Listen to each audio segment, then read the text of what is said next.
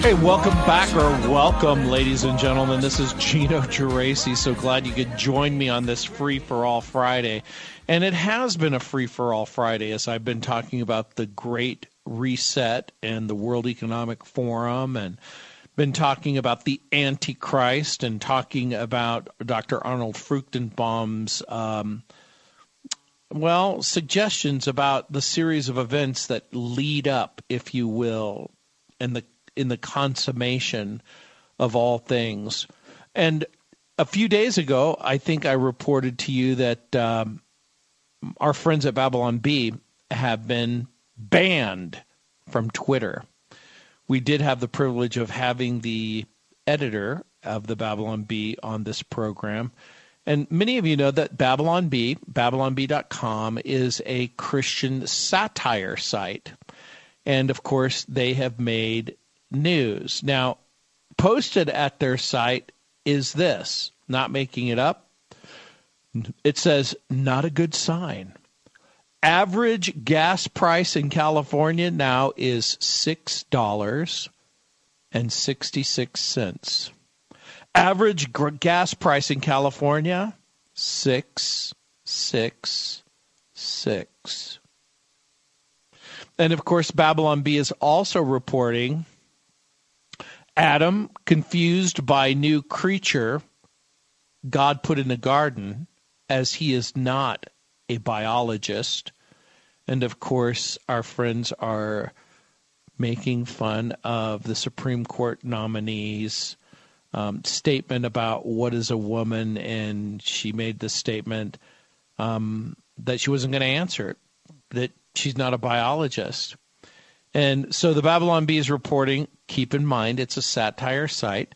The Babylon Bee is reporting this Dateline Eden. According to sources, the creator decided it's not good for man to be alone and has created a beautiful helper and companion for him, formed from a rib taken from the first man, Adam. Unfortunately, Adam isn't sure what to call this exquisite, wonderful creature as he's not a biologist. Quote, This is now bone of my bone and flesh of my flesh, began Adam. She shall be called, mmm, gosh, really can't say. I'm no scientist here, unquote. He then stammered and stuttered for 10 minutes, causing the feminine looking bipedal humanoid creature to roll its eyes. Ah, was it something I said? Adam said, scratching his head. I don't know what this creature who looks very much like me, except better in every conceivable way, identifies as uh oh. If there's only a peer reviewed biologist or gender studies professor who could make this clear to me, unquote. The first man was going to give his wife a name but failed to come up with one as he wasn't sure of her gender. He decided it would be a bit patriarchal to give this perfectly lovely creation a name instead of letting it self identify. At the time of the printing, Adam is now hanging out alone with his pet parrot, and a feminine looking creature has wandered off and made friends with a snake. More on this later. 303 873 1935. Yeah, what's not to love about the Babylon Bee? And, um,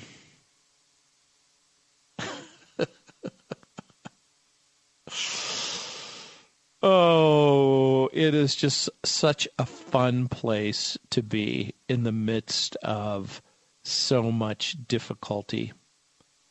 Now, they've also um, pointed out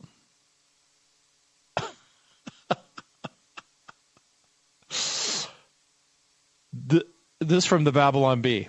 It says, with World War III on the horizon, liberals starting to cozy up with their gun toting MAGA neighbors.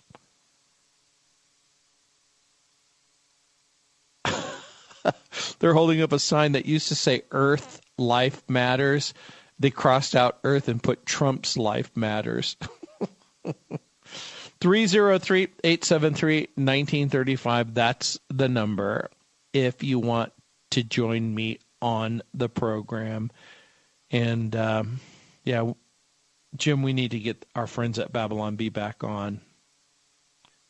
I can't I can't even say this article because it's not appropriate for my family friendly audience.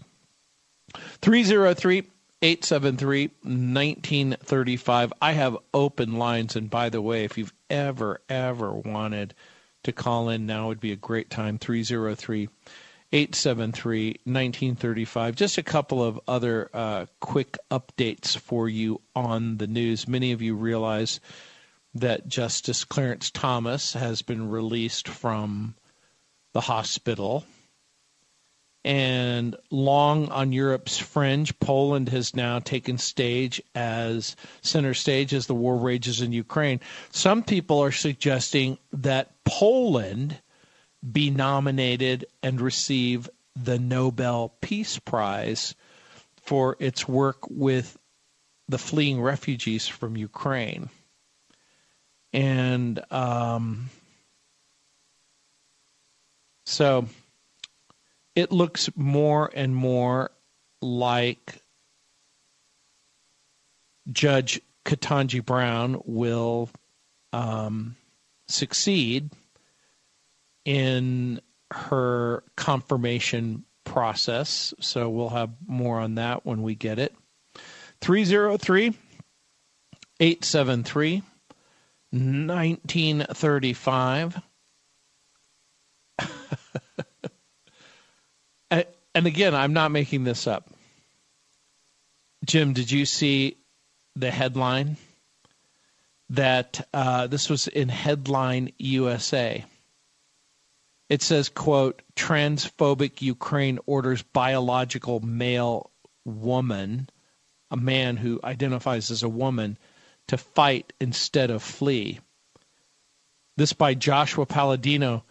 It's it's at uh, headlineusa.com. It says Ukrainian border guards undress you and touch you. A Ukrainian man who identified as a transgender woman tried to cross the Polish border in violation of an order from the Ukrainian government that requires all able bodied men to serve in the Russo Ukrainian war but border guards forced him to stay and fight.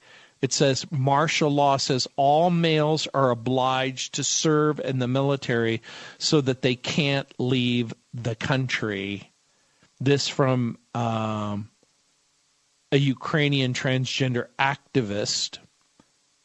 The person said that border guards refused to accept his birth certificate, which falsely labels him as a female and then they a- examined this particular person and discovered that he is in fact a man and that he must fight against Russia. The guards reportedly told him, "You're a guy, so you're going to fight." And uh, Poland has obviously accepted Ukrainian women and children. And it's interesting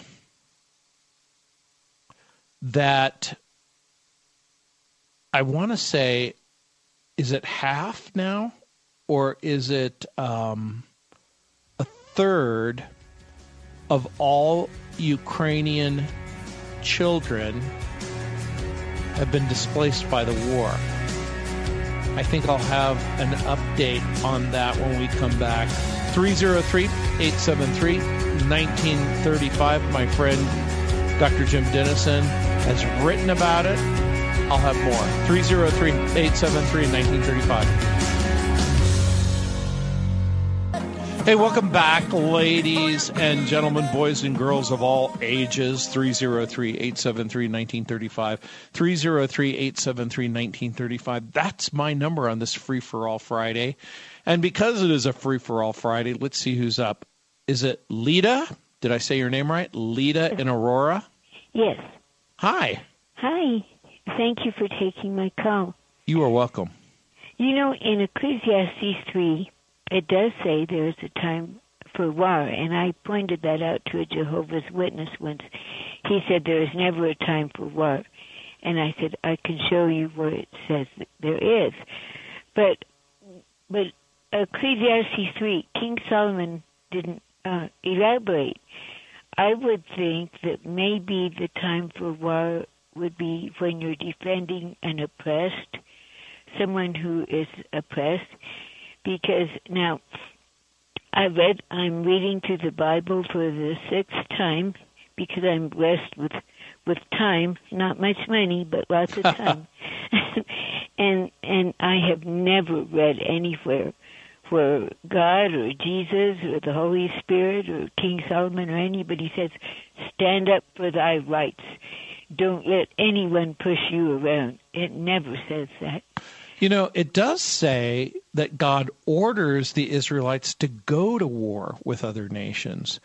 Um, if you look in 1 Samuel, for instance, in chapter 15, verse 3, the Lord mm-hmm. says, Now go and strike Amalek and devote to destruction all that they have. Don't spare them. Kill the men, the women, the children, the infants, the ox, the sheep, the camels, and the do- donkeys. And, and so Saul people didn't do it. And, and Saul yeah, in other words, they did it in an incomplete way. In Joshua 4:13, it says about 40,000 ready for war passed over before the Lord for battle on the plains of Jericho. So if you read the Bible, there are times when it's appropriate to go to war. But what you just talked about, when is an appropriate time? Well, some people have called this the just war theory. Um, what is, uh, you know, what constitutes a just war? And obviously, when the Lord Himself says, you know what, you're going to have to engage in battle. And also, I wish I could say to you that the coming of Jesus is going to be peaceful, but it's not, Lita. In Revelation 19, Verses 11 through 21, it describes the ultimate war with Christ, the conquering commander who judges, it says, and makes war with justice in verse 11. He makes war with justice. And if you read, you said you've read it six times. If you read Revelation 19, you discover it's bloody in verse 13 it's gory. The birds. Well, well even in Revelation six, it says, I I don't know if it meant the unbelievers will say to the rocks in the caves, "Fall in on right. us to hide us from the wrath of the Lamb." Now, again, I think one of the ways that we all, you know, just like you said with Ecclesiastes 3, there's a time to love, a time to hate, a time for war, and a time for peace. And a time to kill, and a time to heal. Yeah. Yes. So I think one of the ways that, that we think about this is we don't desire war. We don't want war. We understand that war is almost inevitably the result of sin. Um, and and Christians understand that the most important thing that we can do in a time of war is to pray that the leaders uh, have wisdom, and we pray for the safety of our military. We pray for a quick resolution to the conflict. We pray for a minimum of casualties. But to your point about your Jehovah Witness friend, you know, obviously what they said is incorrect. That there's never a time. No, you were correct. There is an appropriate time. Well, I showed it to him. I showed it to him. Well, good for you. Well, thank you so much for your call. Well, thank you, and God bless you, and hey, bye-bye. Th- thanks for listening. 303-873-1935. That's the number if you want to join me on the program. Do I have time, Jim? Jay in Colorado Springs, welcome to the program. How you doing, Pastor? Doing good. Yes, I see that war becomes really a prominent theme in the New Testament. Of course, it's spiritual war, but Right. Um, a kingdom in conflict, uh, the kingdom of God suffereth violence, and the violent take it by force. Correct. Or the Matthew 16, the gates of hell uh, shall not prevail against the church.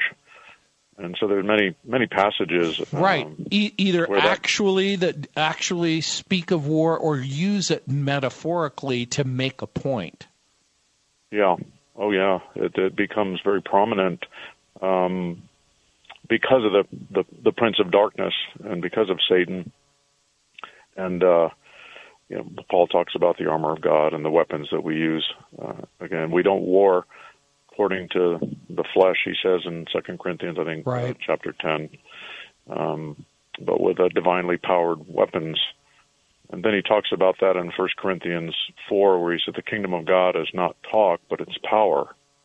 And so there's always power that's that seems to be attending the preached word or gospel ministry or mission missionary work um, uh, to accomplish.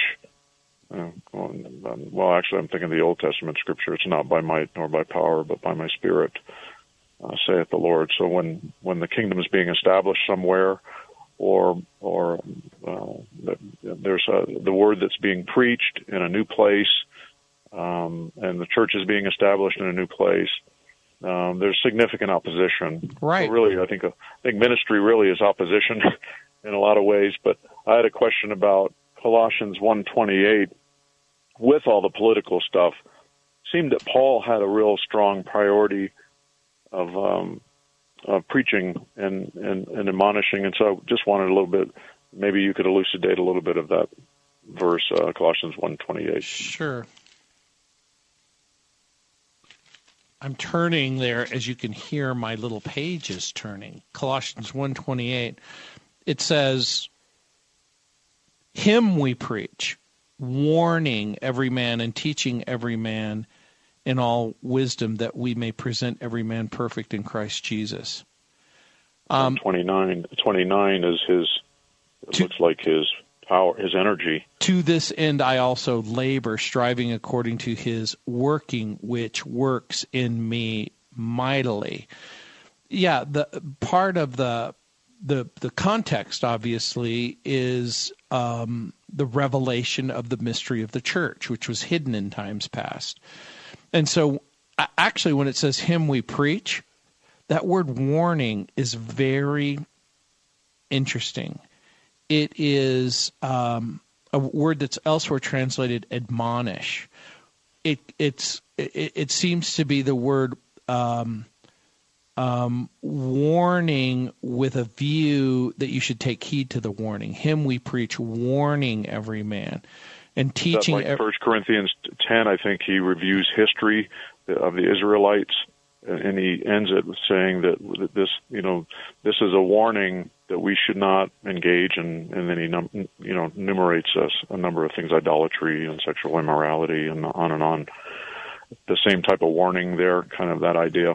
Yeah, I, I think I think it's it's a warning that, um, if memory serves me correctly, it's the Greek word nutheo, which means it's it's a kind of an encouragement it, it, it the the emphasis is a warning, but it but it's it's an encouraging warning. And well, it's like the good news of the gospel. Christ is preaching Christ. It's actually good news. Y- yes, forgiveness of sins and and, and that we've been reconciled to. But there to is a cautious confrontation. It, it, it's it, it, there's a kind of it's confrontational. There's a confrontational sure, the, element. The warning can the warning can be for somebody who's in sin or, or right. Off. So there's a confrontational element, and he uses that term, every man in all wisdom, that we may present every man perfect or complete in Christ Jesus. The, yeah, the, the implication being the full meal deal. Hey, I got to go, but thanks for your call. Hey, welcome back, ladies and gentlemen. This is Gino Geraci. So glad you could join me on the program. The number is 303 873 1935. Let's see who's up. Gail, welcome to the program. Hi, Gino. Hi. So um, I've been listening, or actually, I came across and been watching watching a program called "It Is Written" on Christian television and on an app. It's on your smart TV and things like that anyway, come to discover they're Seventh Day Adventists, um, and I've never really been exposed much to Seventh Day Adventists, and I'm just curious: are they uh, biblically sound in their theology. Uh, do you have any opinion on that? Yeah, I do, and I, I, it is not a ministry that I would recommend. Now, obviously, there's a, a spectrum, if you will, of Seventh Day Adventism that goes from the cult-like and cult to more moderate. But the Seventh Day Adventist group was founded by a woman named Ellen G. White, and she has lots and lots of problems. She is she taught that the proper day of worship is Saturday, hence the name Seventh Day Adventist. They believe that Jesus is the is Michael the archangel, that Satan bears all of our sins. When a person dies, he doesn't exist anymore. In other words, they teach a kind of annihilationism and that hell isn't eternal. So in, in order to be fair to our Seventh day Adventist friends, they believe that there is such a thing as punishment, but that hell isn't eternal. And my friend uh, Dr. Walter Martin, who lived so long ago, said if there's no such thing as hell, then there's probably no such thing as Satan because hell was created for Satan and his angels. And if there's no Satan, there's no sin. And if there's no sin, there's no need for a savior. And then they that's not even to mention the dietary laws, which many consider to be very, very legalistic. But there's several people who have identified with Seventh Day Adventism who, who've who've made some considerable contributions to humanity um, in in medicine and even in nutrition. But from a biblical st- standpoint, they came out of a movement called the Millerites and the Great Disappointment. This was there was a false prophet um, who predicted that Jesus would return in either 80, 1843 or 1844. His name was William Miller, and Ellen G. White was a follower of Miller, and so she was a 17 year old teenager who prophesied, and she purportedly had some 2,000 visions in prayer meetings after Miller's disgrace. She married a guy named James White, and they became convinced that you, in order to honor God, you had to keep the Sabbath. And then she had another vision. This one confirming her new belief that Sabbath keeping was to be their primary doctrine, hence Seventh day Adventism. And then she had more visions, and one of her craziest visions was a thing called the scapegoat. Um, and so they consider, Seventh day Adventists consider Ellen G. White the spirit of prophecy. So in Revelation 19, it says, I fell down at the feet to worship him, and he said to me, You ha- shouldn't do that. I'm a fellow servant. Um, for the testimony of Jesus is the spirit of prophecy. They believe that that is a reference to Ellen G. White's writings. And so again, to me, the biggest problem, not just um, Jesus being Michael the archangel, but the teaching that Satan is the scapegoat, that he bears believers' sins. They write about it in their book, The Great Controversy. Um, this is the opposite of what the Bible says. It's Jesus who bore our sins. 1 Peter 2.24. He himself bore our sins in his body on the tree. So Seventh Day Adventism then identifies Jesus as as the uh, archangel Michael. Um, again, this is a, a so they d- wind up denying the identity of Jesus, the nature of Jesus, and the redemptive work of Jesus. Now, again, I want to be clear that Seventh day Adventism is diverse. Not all SDA Seventh Day Adventist groups hold to all of the d- doctrines of, that I've just mentioned, but all Seventh Day Adventists seriously think that Ellen G. White is a prophetess, and so their church is full of aberrant doctrine, and I'm going to even go so far as to say heretical doctrine. So it's and and it's based on what Seventh day Adventists have this they they lean towards extra biblical revelation as they're trying to come up with their doctrinal belie- beliefs. So it's my view that Seventh Day Adventism isn't a group that I would um, recommend. Okay, that's very enlightening. Thank you. I've been watching this. The it is written. Are you familiar with that at all? I don't think so, but I, I there's many many um, resources that the Seventh Day Adventists have put out that really are interesting information when you're talking about science um, and and biblical creationism and and um, other kinds of things. But but I think Yeah, that they- that in spite of all of those really helpful and interesting things, there's some real harmful things. My, I have a friend. He's the pastor of a church in in Phoenix, Arizona. His name is J. Mark Martin, and he's a former Seventh Day Adventist who became a uh, a Calvary Chapel pastor. And uh, his church is fairly large; it's over ten thousand people. But he um, he was deeply entrenched in the Seventh Day Adventist movement and came out of it. So I would also recommend if you go to um, like YouTube or his website, which is uh, Calvary Community Church, he has some wonderful resources to help people think about Seventh Day Adventism.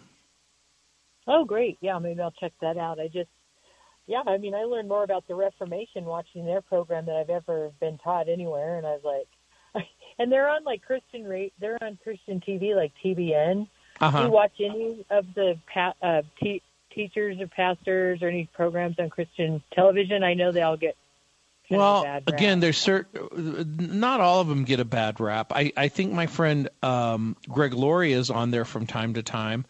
David Jeremiah is very good. Yeah, Um, good.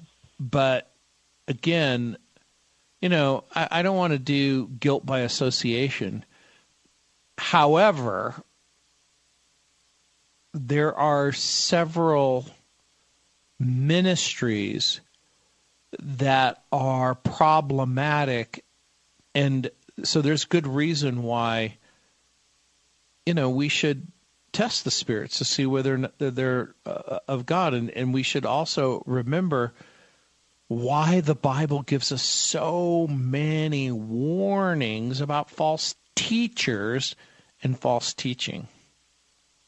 Right, especially when it's so, I mean, it's so close to the light. Like you just are listening and they sound exactly like everything you've ever heard before, and you think they're just fine. But then when I found out Seventh Day Adventists, it's like, that's weird. Everybody thought Seventh Day Adventists were weird.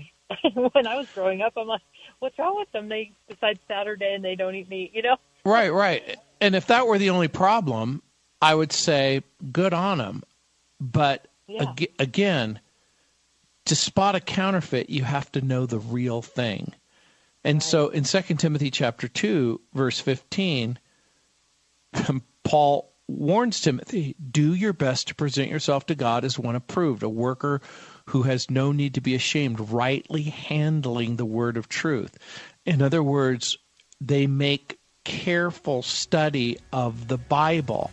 And so that's the this is the key division. What does the Bible say about a certain subject and what are they saying? And that's where you have to really be careful. Hey, thank you for your call. Thank you. Bye bye.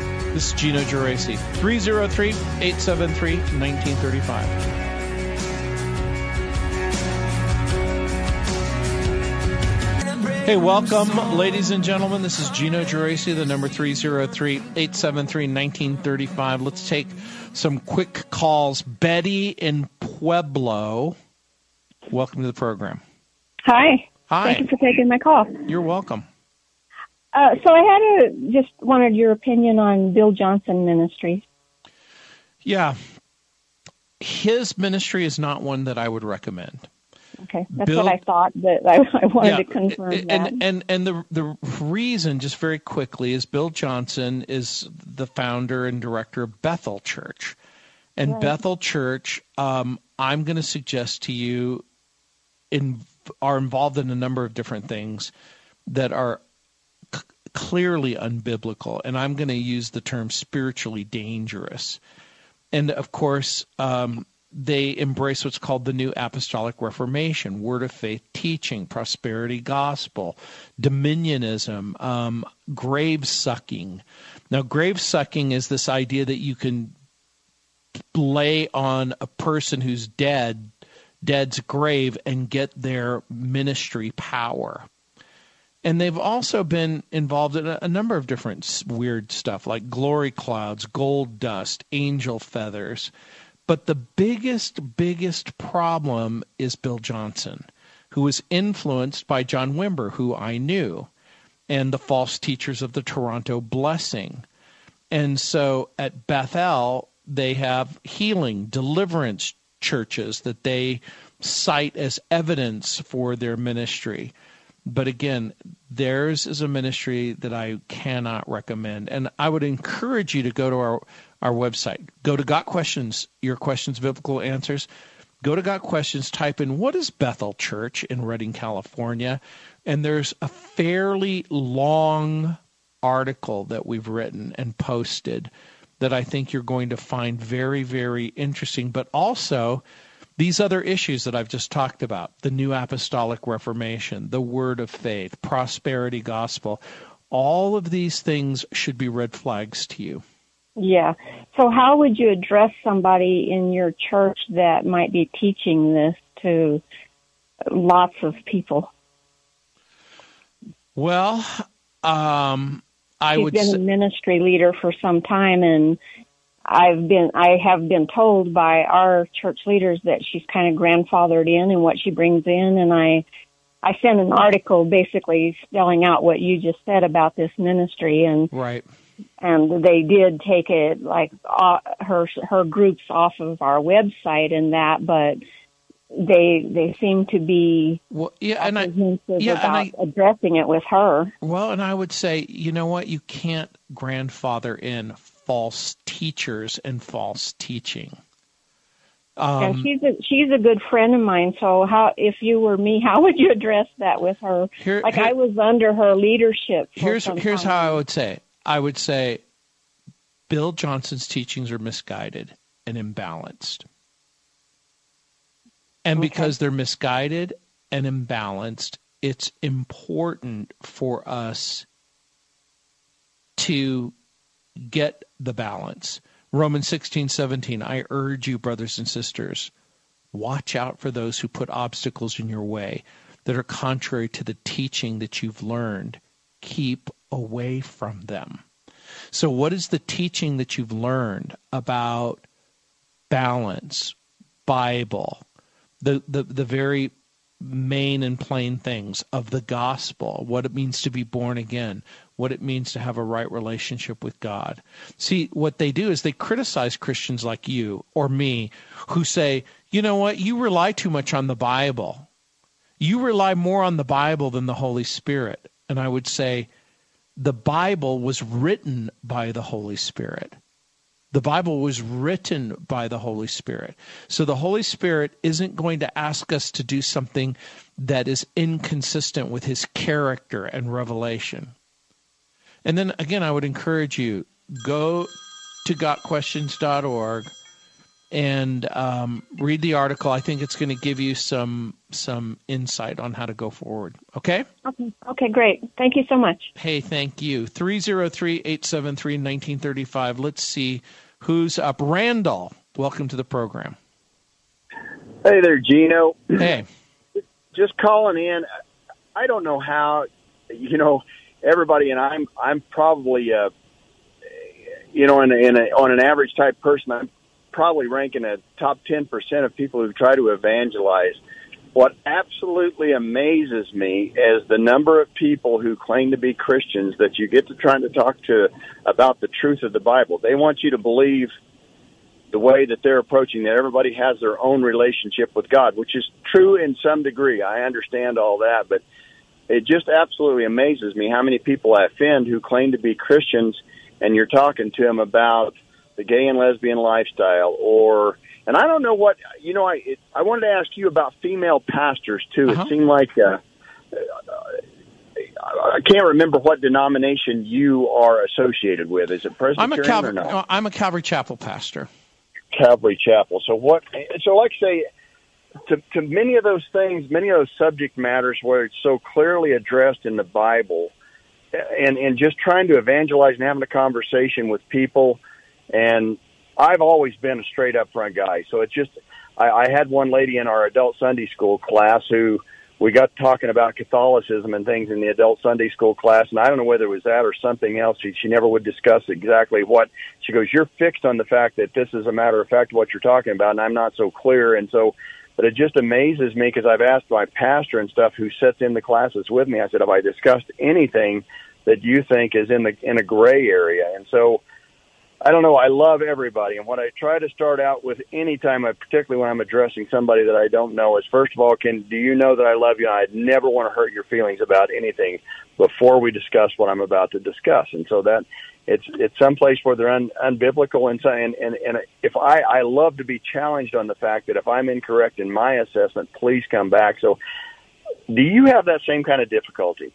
Well, I do, but the the way that I would try to differentiate is I would say, look, there are things that are disputable. There, you know that that pe- different people have different views, but then there are things that the Bible addresses rather clearly.